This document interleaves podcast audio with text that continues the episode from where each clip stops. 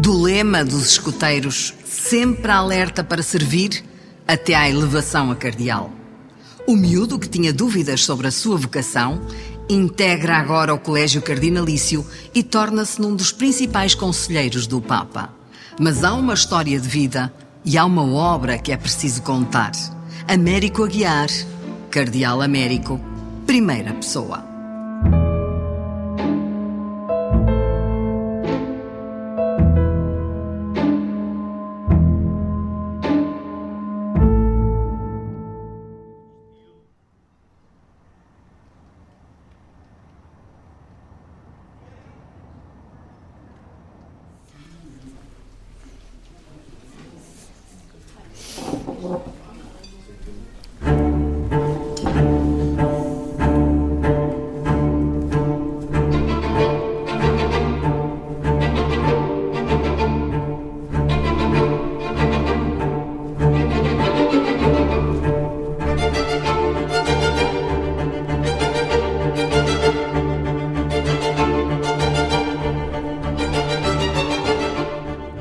Se Nicolau Nazoni estivesse vivo e pudesse estar hoje aqui connosco, ele estaria orgulhoso da obra que foi feita e refeita aqui.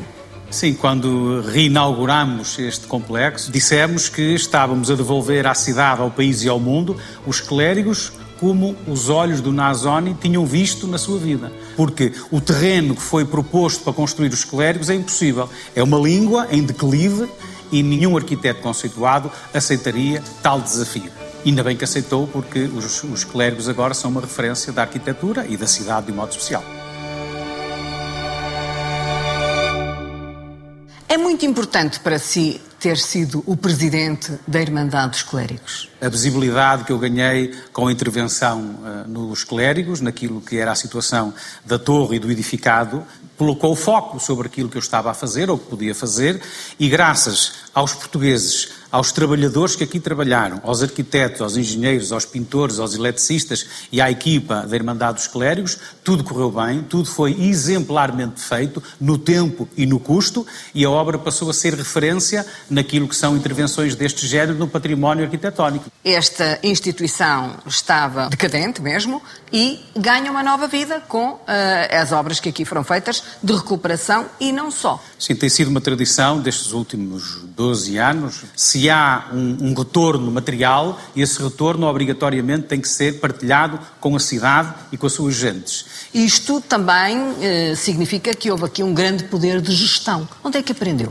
De vez em quando digo até ao Sr. Ministro das Finanças que há muitas avós, que nós temos muitas avós espalhadas pelo país, que deviam dar conselhos às finanças e aos governantes, porque com um bocadinho que têm de reforma ou com um bocadinho que têm de rendimentos, comprovam-nos e mostram-nos que cuidaram da família, cuidaram daqueles que mais precisam e com o pouquinho foram capazes de fazer muito. E quem desde pequenino uh, tem que fazer essa ginástica, depois quando chega às coisas grandes também aplica a mesma técnica. Os clérigos ficarão sempre ligados à sua obra, ao seu desenvolvimento na vida. É, eu, eu tenho no meu testamento quero ser sepultado aqui. Portanto, arranjem-se, arranjem-se, não sei como é que vai ser. É verdade mesmo? É verdade, é verdade, é verdade, tenho esse desejo. Os anos que eu vivi nesta casa uh, foram únicos e marcaram-me profundamente.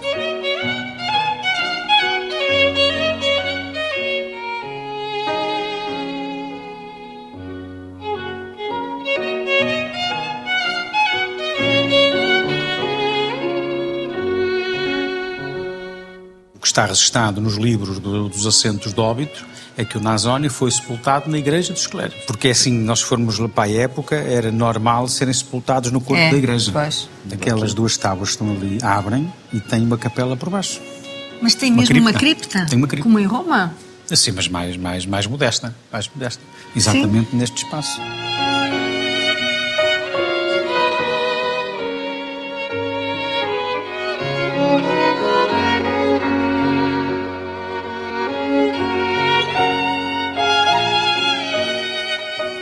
Estou a lembrar-me que também foi o impulsionador de uma banda desenhada justamente sobre os clérigos Sim. e que até que foi o criador de uma das figuras, do Tripinhas. É verdade. Isso aí tenho que fazer agradecimento ao nosso querido Germano Silva, o nosso querido nonagenário eh, Germano Silva, que fez a história, portanto fez o texto, depois o Pedro Pires fez a banda desenhada e criámos essa figura que era um narrador da cidade e surgiu esse nome do Tripinhas e das Tripas do Porto e o objetivo na altura era criar vários fascículos, vários tomos, não é? Eh, da, dos clérigos, da Misericórdia, do Santo António, dos, dos, vários locais emblemáticos da cidade, sempre com o mesmo narrador. Que era o Tripinhas. Que era o Tripinhas, exatamente. E, portanto, esse narrador seria uma espécie de Tintim no Porto. exatamente. Isso uh, vem ainda dos tempos em que andava nos escuteiros e gostava tanto dos escuteiros mirins, sim, do não, Zezinho, sim. do Luizinho sim. e do Huguinho. Eu quis ir para a catequese porque era condição para ir para os escuteiros. Não é? E depois eh, sempre fui um apaixonado da banda desenhada. Né? Ora, também era, era a maneira mais, enfim, mais, mais barata que eu tinha de alguma brincadeira, de algum entretenimento. Eu li os tio Patinhas do meu colega, do meu amigo de infância, do Manuel Brito. Aliás, o nosso querido e saudoso Vasco Granja. Aliás, né? também a sua ligação à RTP primeira é através é, de Vasco, Vasco Granja. Granja. Vasco Granja. Há uma coisa importante nos escuteiros que, que nós aprendemos, ainda hoje me é muito útil, que é o trabalho de equipa. E em cada circunstância é fundamental que a liderança ou a tarefa seja ocupada ou desempenhada pela pessoa que tiver mais qualidades para desempenhar. Pois, mas aqui os resultados foram prémios, muitos prémios. Esta recuperação, a recuperação aqui dos clérigos limpou os prémios todos que havia, nacionais e internacionais. Nós somos bons, nós somos magníficos, nós somos excelentes. Temos é um karma que diz que o que é estrangeiro é que é bom, o que são os outros a fazer é que é excelente. E outra coisa, temos dificuldades em dizer tu és bom, tu és capaz de fazer parabéns. E eu aprendi, e com a Jornada Mundial da Juventude ainda mais, que o Portugal real é melhor que o Portugal mediático. O Portugal real, os portugueses, e a intervenção nos clérigos, a intervenção na Igreja de Santa Clara, aqui no Porto, porque se a Torre dos Clérigos é a minha menina, a Igreja de Santa Clara é o meu tesouro. Porque a cidade foi capaz de retirar dos dentes das térmitas, que estavam a comer literalmente toda a talha dourada da Igreja de Santa Clara, e hoje vamos lá e é um cofre. Ora, então vamos lá à Igreja de Santa Clara. Bora lá, vamos lá.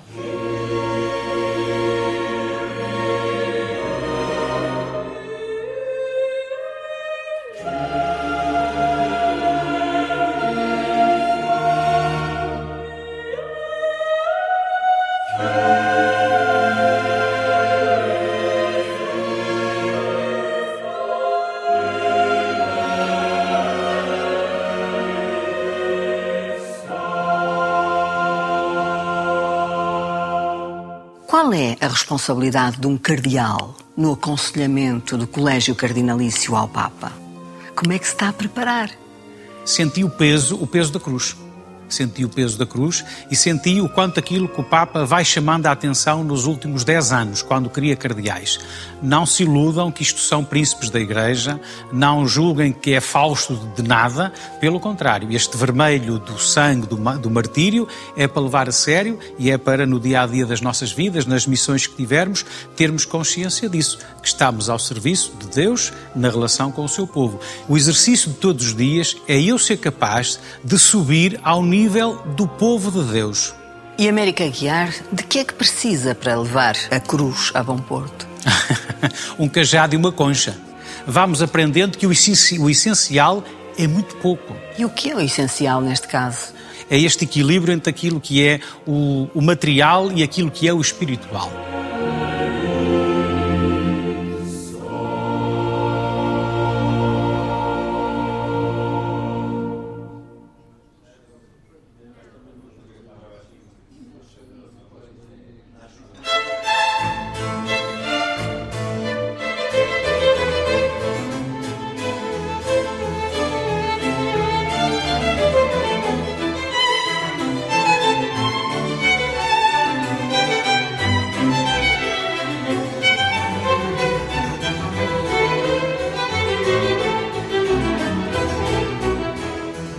Sr. Domérico tem dito por várias vezes que é um caminhante, mas agora o desafio desse caminho tornou-se mais sério e mais intenso.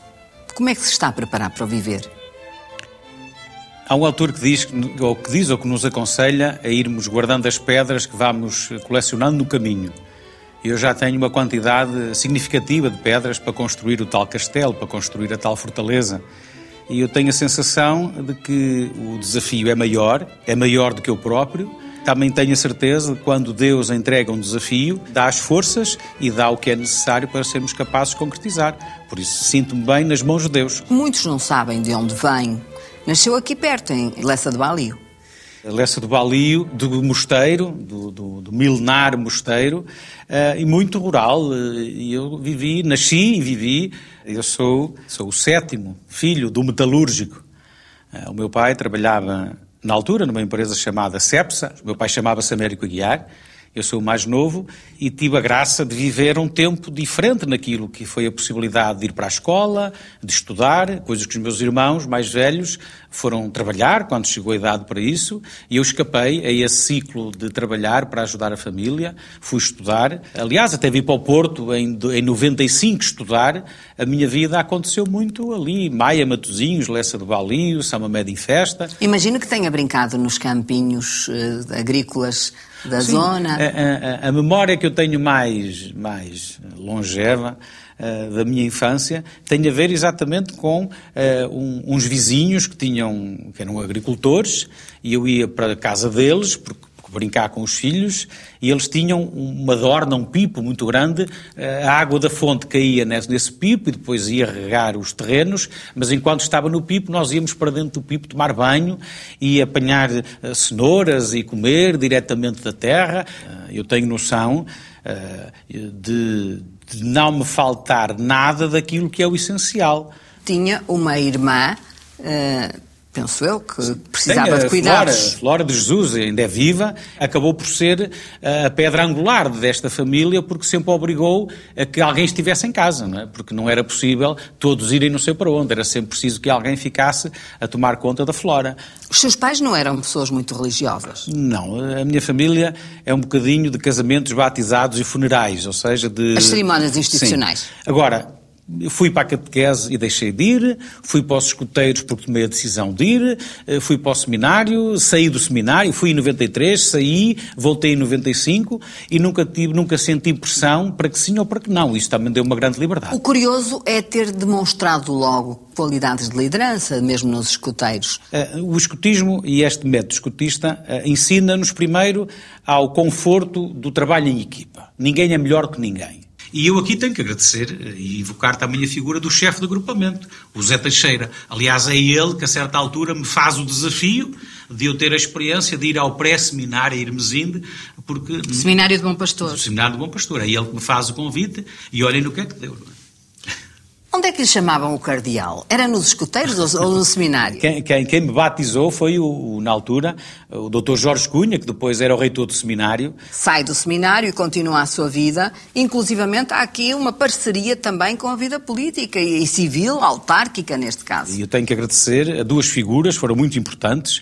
O professor Beira Carvalho, Fundador do CDS, exatamente, Presidente da Câmara da Maia, e o Narciso Miranda, PS, Matosinhos, Partido PS. Socialista.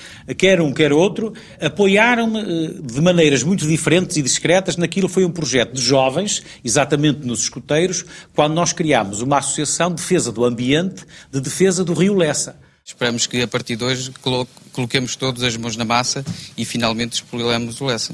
Eu fui trabalhar para a Câmara da Maia, a convite do professor Beira Carvalho. Fui o primeiro eco-conselheiro de uma Câmara Municipal, portanto, o jovem da educação ambiental, na altura, e mais ou menos ao mesmo tempo, o Narciso Miranda convida-me para eu ser candidato, quer à Assembleia Freguesia, quer à Assembleia Municipal, de Matosinhos, e durante eu não sei se é ano e meio, ano e meio, dois anos, eu vivo esta experiência que foi muito importante para mim e regresso ao seminário. Mas havia um sonho político? Eu não sei se havia ou se não havia. A Fátima, a minha querida Fatinha, não me fez a pergunta, que é o que é que queria ser quando, fosse, quando era miúdo. Não é? Eu tenho muita pena, ou não, em dizer uh, que eu queria ser palhaço. Eu sempre quis fazer as pessoas à minha volta felizes. Sempre gostei de ver as pessoas a sorrir, de ver as pessoas felizes e não encontrava uh, figura melhor do que exatamente o palhaço. E eu acho que é o mesmo registro. Querer fazer as pessoas felizes é a identidade do sacerdote. Foi eleito em Matosinhos. Fui eleito em Matosinhos e com, lá está, cumpri mandato e ano e meio depois eu, no verão de, desse ano, tenho o desejo e a vontade de ir para o seminário, partilho isso com o professor Ber Carvalho e com o Narciso Miranda. Nunca perdeu o contacto com o Sr. Manuel Martins? Nunca, nunca, nunca. Sempre foi para mim, aliás, para mim e para tantos portugueses, alguém que me tocava fundo em razão daquilo que eram os seus gritos, que eram as suas prioridades e do, e do que era a sua simplicidade de vida. E eu entendo o que é que eu, miúdo, entendia. Porque para nós um bispo é uma figura intocável. Altaneira. Quanto mais um cardeal. E eu sempre tive alguém muito próximo de mim, com as minhas preocupações, com as minhas sensibilidades, eh, que me ajudava, que descomplexava as coisas, que desmontava muito das coisas e que, e que com quem aprendi muito até ao fim da, da sua vida. O que lhe dizia o, o Sr. Martins? Chamava-me sempre a atenção para as pessoas ele dizia, mostrava, olha, estás, olha, aqui uma carta. E diz, olha, há aqui uma pessoa que me escreve a pedir ajuda, né? mas olha, há aqui outra que me enviou dinheiro para eu ajudar. E eu faço isto com muita discrição, porque nós temos que respeitar quem dá e temos que respeitar quem precisa. E depois disse uma coisa que eu senti isso na pele. Disse-me assim: aceita sempre tudo o que te derem.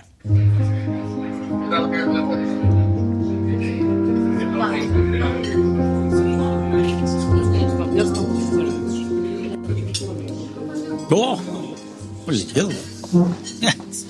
O, o líder reúne os líderes. Muito bem, todas as bênçãos, todas as bênçãos. Como está, Sr. Presidente? Então, tudo bem? Aquilo em Vila do Conde dá cabo. Pois. Agora estão-se a habituar. Estão, anda cá. Estão-se a habituar aos 90 e tal.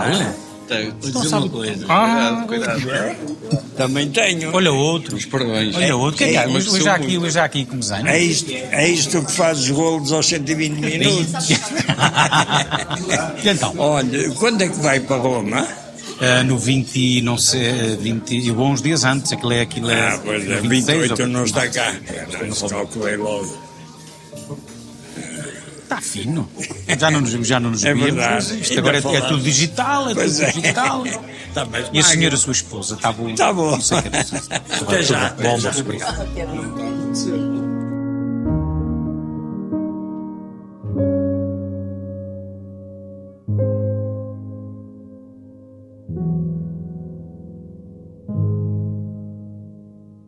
Como surge a, a oportunidade de regressar ao seminário? Há um chamamento dentro de si? Não há uma chamada divina, não é? O chamamento, isso não, não aconteceu naquilo que as pessoas Não há o. Espírito Santo. Uma voz que. Bem, agora, há qualquer coisa que me aconteceu que eu não sei explicar. Eu dou por mim no seminário de Bom Pastor. E o Cónigo Sousa Marques disse-me assim: Olha, tu podes vir se quiseres, mas tens de libertar daquelas coisas todas. Porque da outra vez tu não fostes livre. Ora, naqueles dias foi, foi a, a- a- caminhada no deserto. Foi falar com o Vieira de Carvalho e com o Narciso Miranda? Fui falar com eles, fui falar com eles. O que é que eles lhe disseram? deram imediatamente todo o apoio, todo o carinho, toda a alegria de, de que eu fosse e que fosse com todo o empenho, com toda a ajuda. Estas duas conversas, a conversa no Seminário do Bom Pastor, fez com que eu regressasse ao Seminário do Bom Pastor. Nunca imaginou que, meteoricamente, chegássemos a este ponto em que estamos? Não, absolutamente. Aliás, ainda há dias eu trocava uns, uns, uns SMS com um jovem, Pedro Costa, lá de Lessa do Balio, em que ele lembrava o pai dele, o Sr. Domingos, o dono do café, o dono do supermercado, a senhora da mercearia, que foi a minha parteira, não é? Uh, estamos a falar de um tempo do comércio, do, do, do o livro dos calotes, do débito do haver, das mercearias. Eu tenho plena consciência que estas pessoas também ajudaram. É? E lembro-me do pai, este senhor Domingos, que já faleceu também, lembro-me dele de ser muito, eh, de me animar, de me, não é? De, epá, mas vai, segue em frente, e eu ajudo, e eu não sei o quê. Portanto, mas a gente faz sempre aquela avaliação que é, é da amizade e não é mais do que isso. Há um curso de teologia, há também depois uma pós-graduação, um mestrado em comunicação e há um padre diocesano e que vai muitas vezes a Roma e é lá que também nos vamos encontrar. É verdade. Abril de A morte de João 2005, Paulo II. a RTP tem os meios de- montados em casa do Cardeal Saraiva Martins e eh, há dois homens que nos vão ajudar. Eh, um é hoje Bispo de Braga, São José Maria Cordeiro, e o outro é o Sr. Dom América Guiar, que na altura era padre, justamente aqui. Recorda-se desses dias? É muito.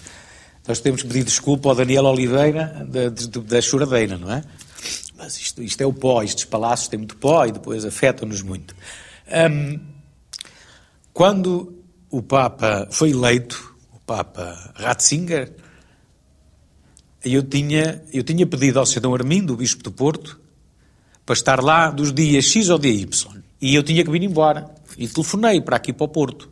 E o Sr. Armindo disse-me assim: Oh, oh, Padre Américo, e eu se estivesse aí não vinha embora. E porquê? Porque a Fátima tinha pedido para eu ficar. É?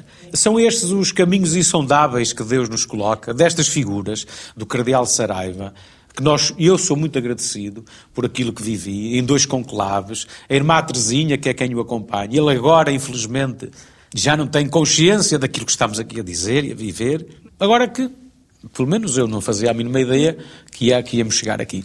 Por aqueles tempos, nós vivemos talvez o acontecimento mais intenso da, da nossa história, porque nunca tínhamos visto tanta gente junta. E uh, um, rituais tão importantes uh, como aqueles que vimos na morte nos funerais de João Paulo II. O que é que é expectável para si que possa viver naqueles momentos de imposição de insígnias, dessas memórias, desses homens? Porque, ao fim e ao cabo, nós não somos um só somos nós e todos os que estão à sua volta. Quanto mais penso ou mais quero, enfim, antecipar, só tenho a ideia uh, da pequenez, da pequenez, da insignificância naquilo que é, uh, que eu dizia há bocadinho, no que eu tenho no meu registro do que é um cardeal, do que é um bispo, dessas figuras, dessas dimensões e daquilo que eu sinto como exigência em cada tempo de corresponder às expectativas. O senhor esteve connosco, RTP, em dois conclaves. No conclave que elegeu Ratzinger e no conclave, justamente, que elegeu o Papa Francisco. Peço desculpa, não vou poder estar no próximo. pois não, porque vai estar em conclave. Naquele instante, estava tão longe de imaginar que iria ser um dos homens próximos do Papa. Totalmente, totalmente. Eu era capaz de colocar a surpresa em meados do dia de São Pedro de 2015, exatamente nesta casa.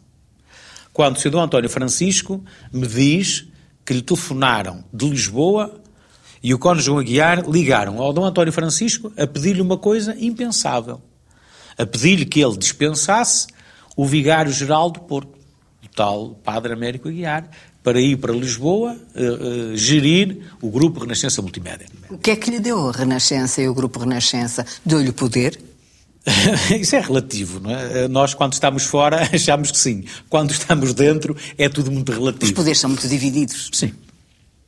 E, acima de tudo, a, a, a respeitar ainda mais uh, os protagonistas da comunicação. Aliás, eu estou convencido que no nosso país, ou o Estado os protagonistas, as empresas de mídia, põem a mão no juízo, refletem sobre o futuro, ou nós vamos ter o desmoronamento de quase todos os grupos de comunicação do país, porque aquilo que são as receitas, aquilo que são as despesas, está-se a tornar um exercício impossível de concretizar a poucos anos de, de, de, nesta nossa conversa. Olhem, nestes últimos sete anos fomos trabalhando para preparar a Renascença, o Grupo Renascença, para, enfim, viver o melhor possível estes desafios que vivemos.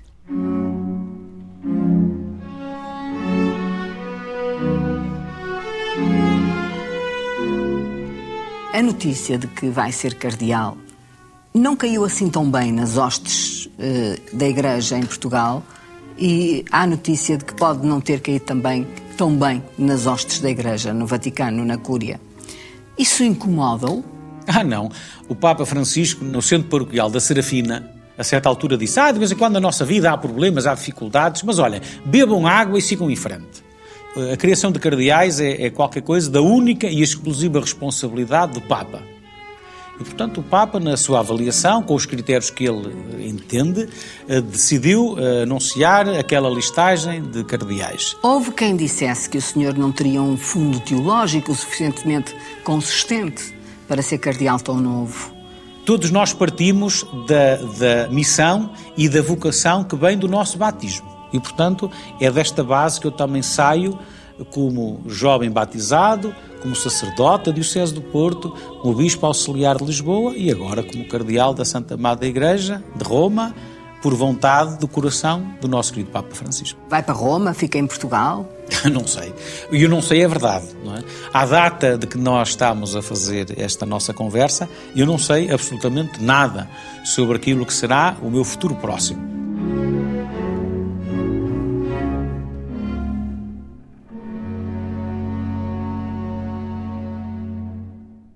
Dom América Guiara vai ser elevado a cardeal num momento particular da Igreja Católica.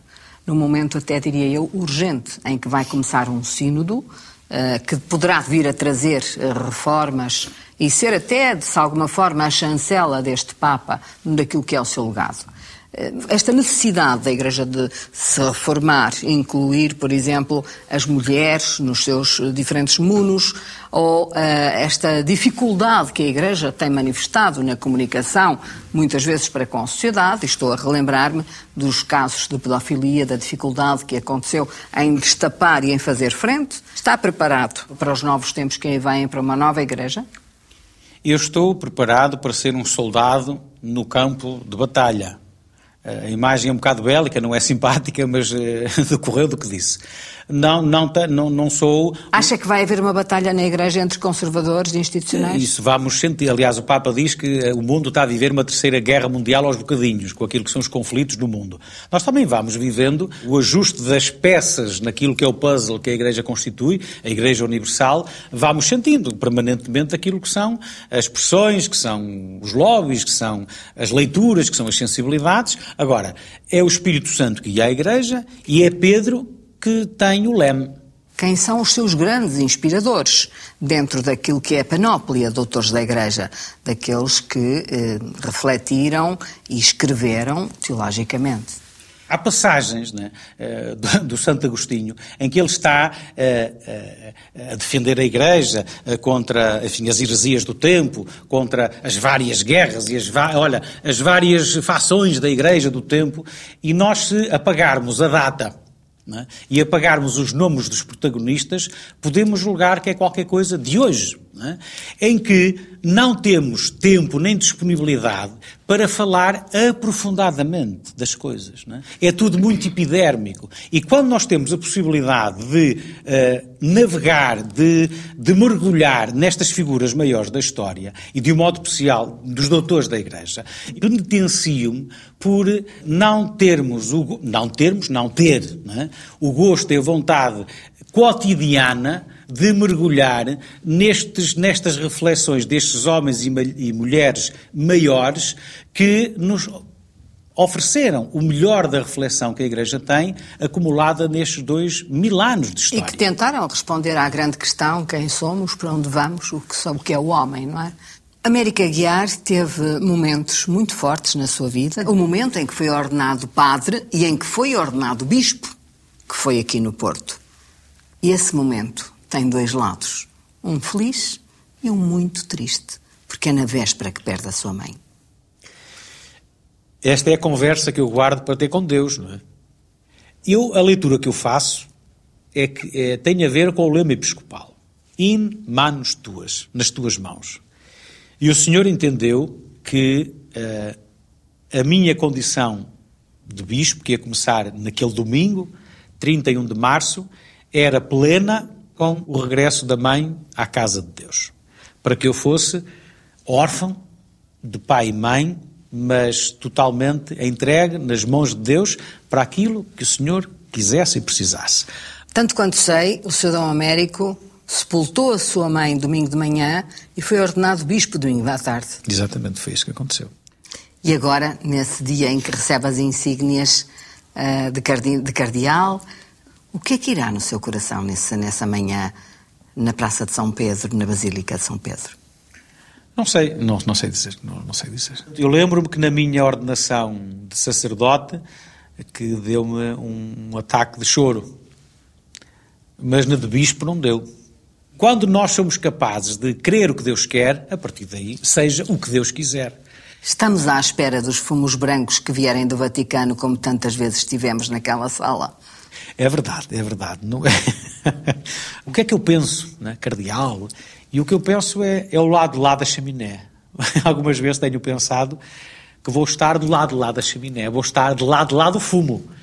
E isso. O que é que isso significa? Para veteranos do lado de fora da chaminé, como nós somos, para veteranos, uh, confesso que é, é o que mais me causa formigueiro e medo. De entrar na Capela Sistina. De ouvir o Extra Omnes. As ladainhas. De memórias auditivas de Roma, a ladainha da entrada na Capela Sistina dos Conclaves. Eh, aquilo mexe, aquilo mexe.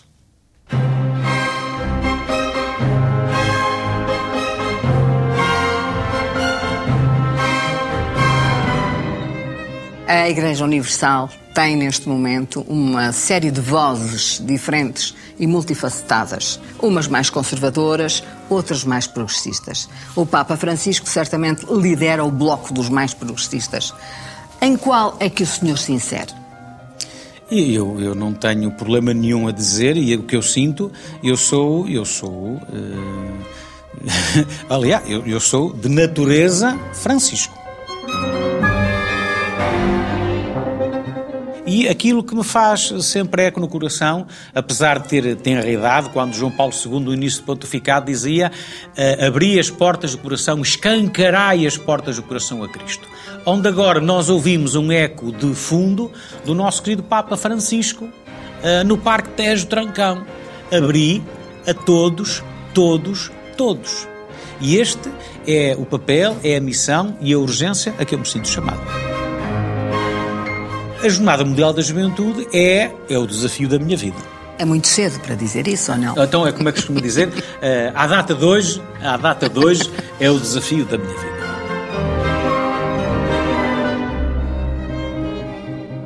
Sente-se um mal amado no clero em Portugal? Essa pergunta não é fácil, não é? Nestes últimos oito anos, várias vezes, várias pessoas me pediram e aconselharam a não ser o que eu sou não diga isso, não faça isso. E eu peço desculpa, mas não, não correspondo. Mas eu ia fazer de conta que era outra pessoa, para quê? Quando a igreja me pede uma tarefa, eu faço-a. E faço-a com todo o empenho, com toda a dedicação e com toda a entrega. E também tenho consciência que só se atiram pedras às árvores de fruto.